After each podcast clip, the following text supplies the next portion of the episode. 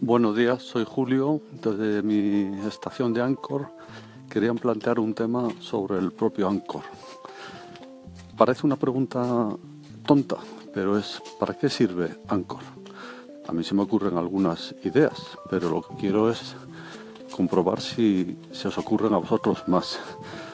Ahora mismo podemos observar que compartimos, bueno, ocurrencias de lo que un poco sabemos cada uno, eh, cosas del día, etcétera, algo que entendemos que puede ser de interés para los demás.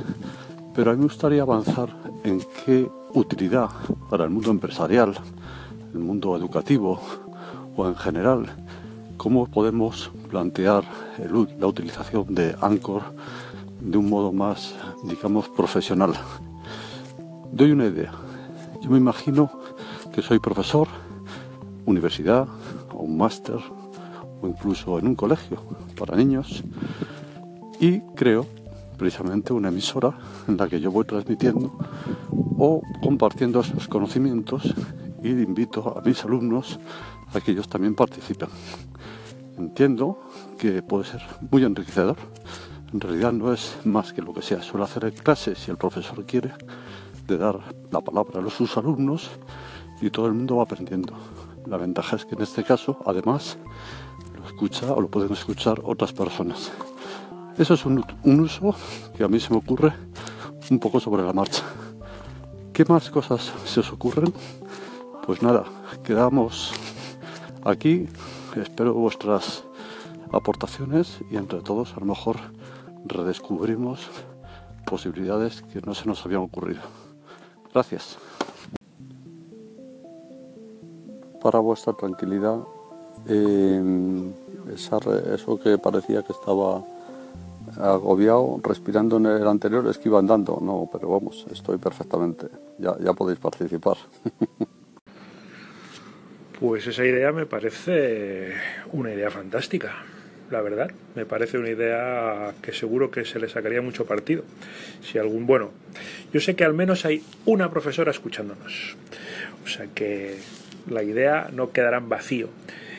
Eh, por otro lado, yo creo que Anchor sirve para lo que quien lo usa quiera que sirva.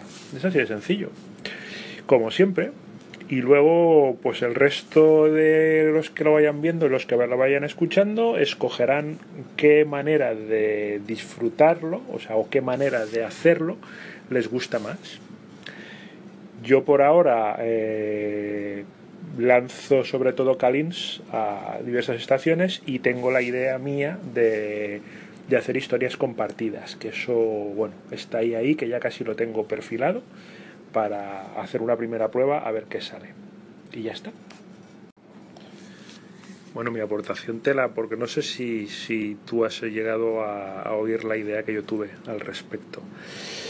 A mí se me ocurrió el que se pueden hacer eh, historias compartidas, que es algo muy clásico de los blogs literarios, que es que eh, yo inicio una escena inicial, que sería los cinco minutos, porque sería la introducción, y luego se me mandan calins con eh, diversas continuaciones a esa historia que yo inicio. Y entonces yo escogeré, o usar otro sistema, todavía no está claro, para escoger eh, cuál continúa y luego yo puedo aportar más a continuación o simplemente ya lanzarlo para que alguien más vaya continuando. Y entre todos tejemos una historia que me parece algo muy interesante y muy lúdico eh, y muy rolero que es lo que a mí me va. Nada más. Gracias Antonio Kenite por tus dos aportaciones. bueno, por un lado valorando lo que planteo y también con la idea de las historias compartidas. Efectivamente, mi planteamiento es que vayan surgiendo ideas concretas dentro, efectivamente, de lo que tú dices, de que cada uno tendrá que encontrar su hueco, su, su traje a la medida en Anchor y cómo usarlo. Pero es como para aportarles a otras personas eh, que se van a plantear tarde o temprano, ya, ¿y esto, pero para qué sirve? Y que puedan verse, pues como yo he comentado esto de, un colegio, una universidad, el mundo de la enseñanza, tú lo de historias compartidas, que a su vez habría que preguntar qué beneficios, ventajas tiene, que yo no me tienes que convencer a mí, pero la gente lo va a preguntar es decir, ver cómo utilizar y qué ventajas tiene, etcétera. Más como cerrar todo el círculo, no solo experimentar, que eso nunca dejaremos ni deberemos dejar de experimentar. Nada, muchas gracias. Hola Julio, aquí Antonio Cambronero desde Blog Pocket. Ciertamente el uso educativo de Anchor es muy interesante, pero para mí mm, lógicamente no es el único que se le puede dar. Yo creo que Anchor está ahora mismo con esta versión 2 orientado como una radio. Ellos mismos, los creadores, lo dicen, ¿no? Eh, eh, bueno, han, reinventado la, radio con Anchor. Entonces pensemos, eh, pensemos en Anchor como una emisora de radio. la estación es un programa de radio en el cual tú puedes emitir como si fuese una radio y luego convertirlo en un podcast, que eso es realmente eh, una funcionalidad también muy atractiva, ¿no? Eh, yo, por ejemplo, lo voy a usar como, como podcast, como podcasting, como mero podcasting, con, subiendo ficheros y llevándolos luego a SoundCloud, etcétera, etcétera. Así que, bueno, Antonio Cambronero desde Blog Pocket, que no me ha dado tiempo a terminar un poco lo que quería decir. Eh, bueno, entonces, mm, eh, la pregunta que tú haces realmente es, eh, estás, digamos, eh, preguntando mm, qué uso se le puede dar a la radio. Y yo creo que a estas alturas todos sabemos lo que puede dar de sí una radio. Pensemos en los radioaficionados, que eran los primeros que se comunicaban vis a vis a través de la radio, y eso es una de las eh, misiones que tiene Anchor claramente.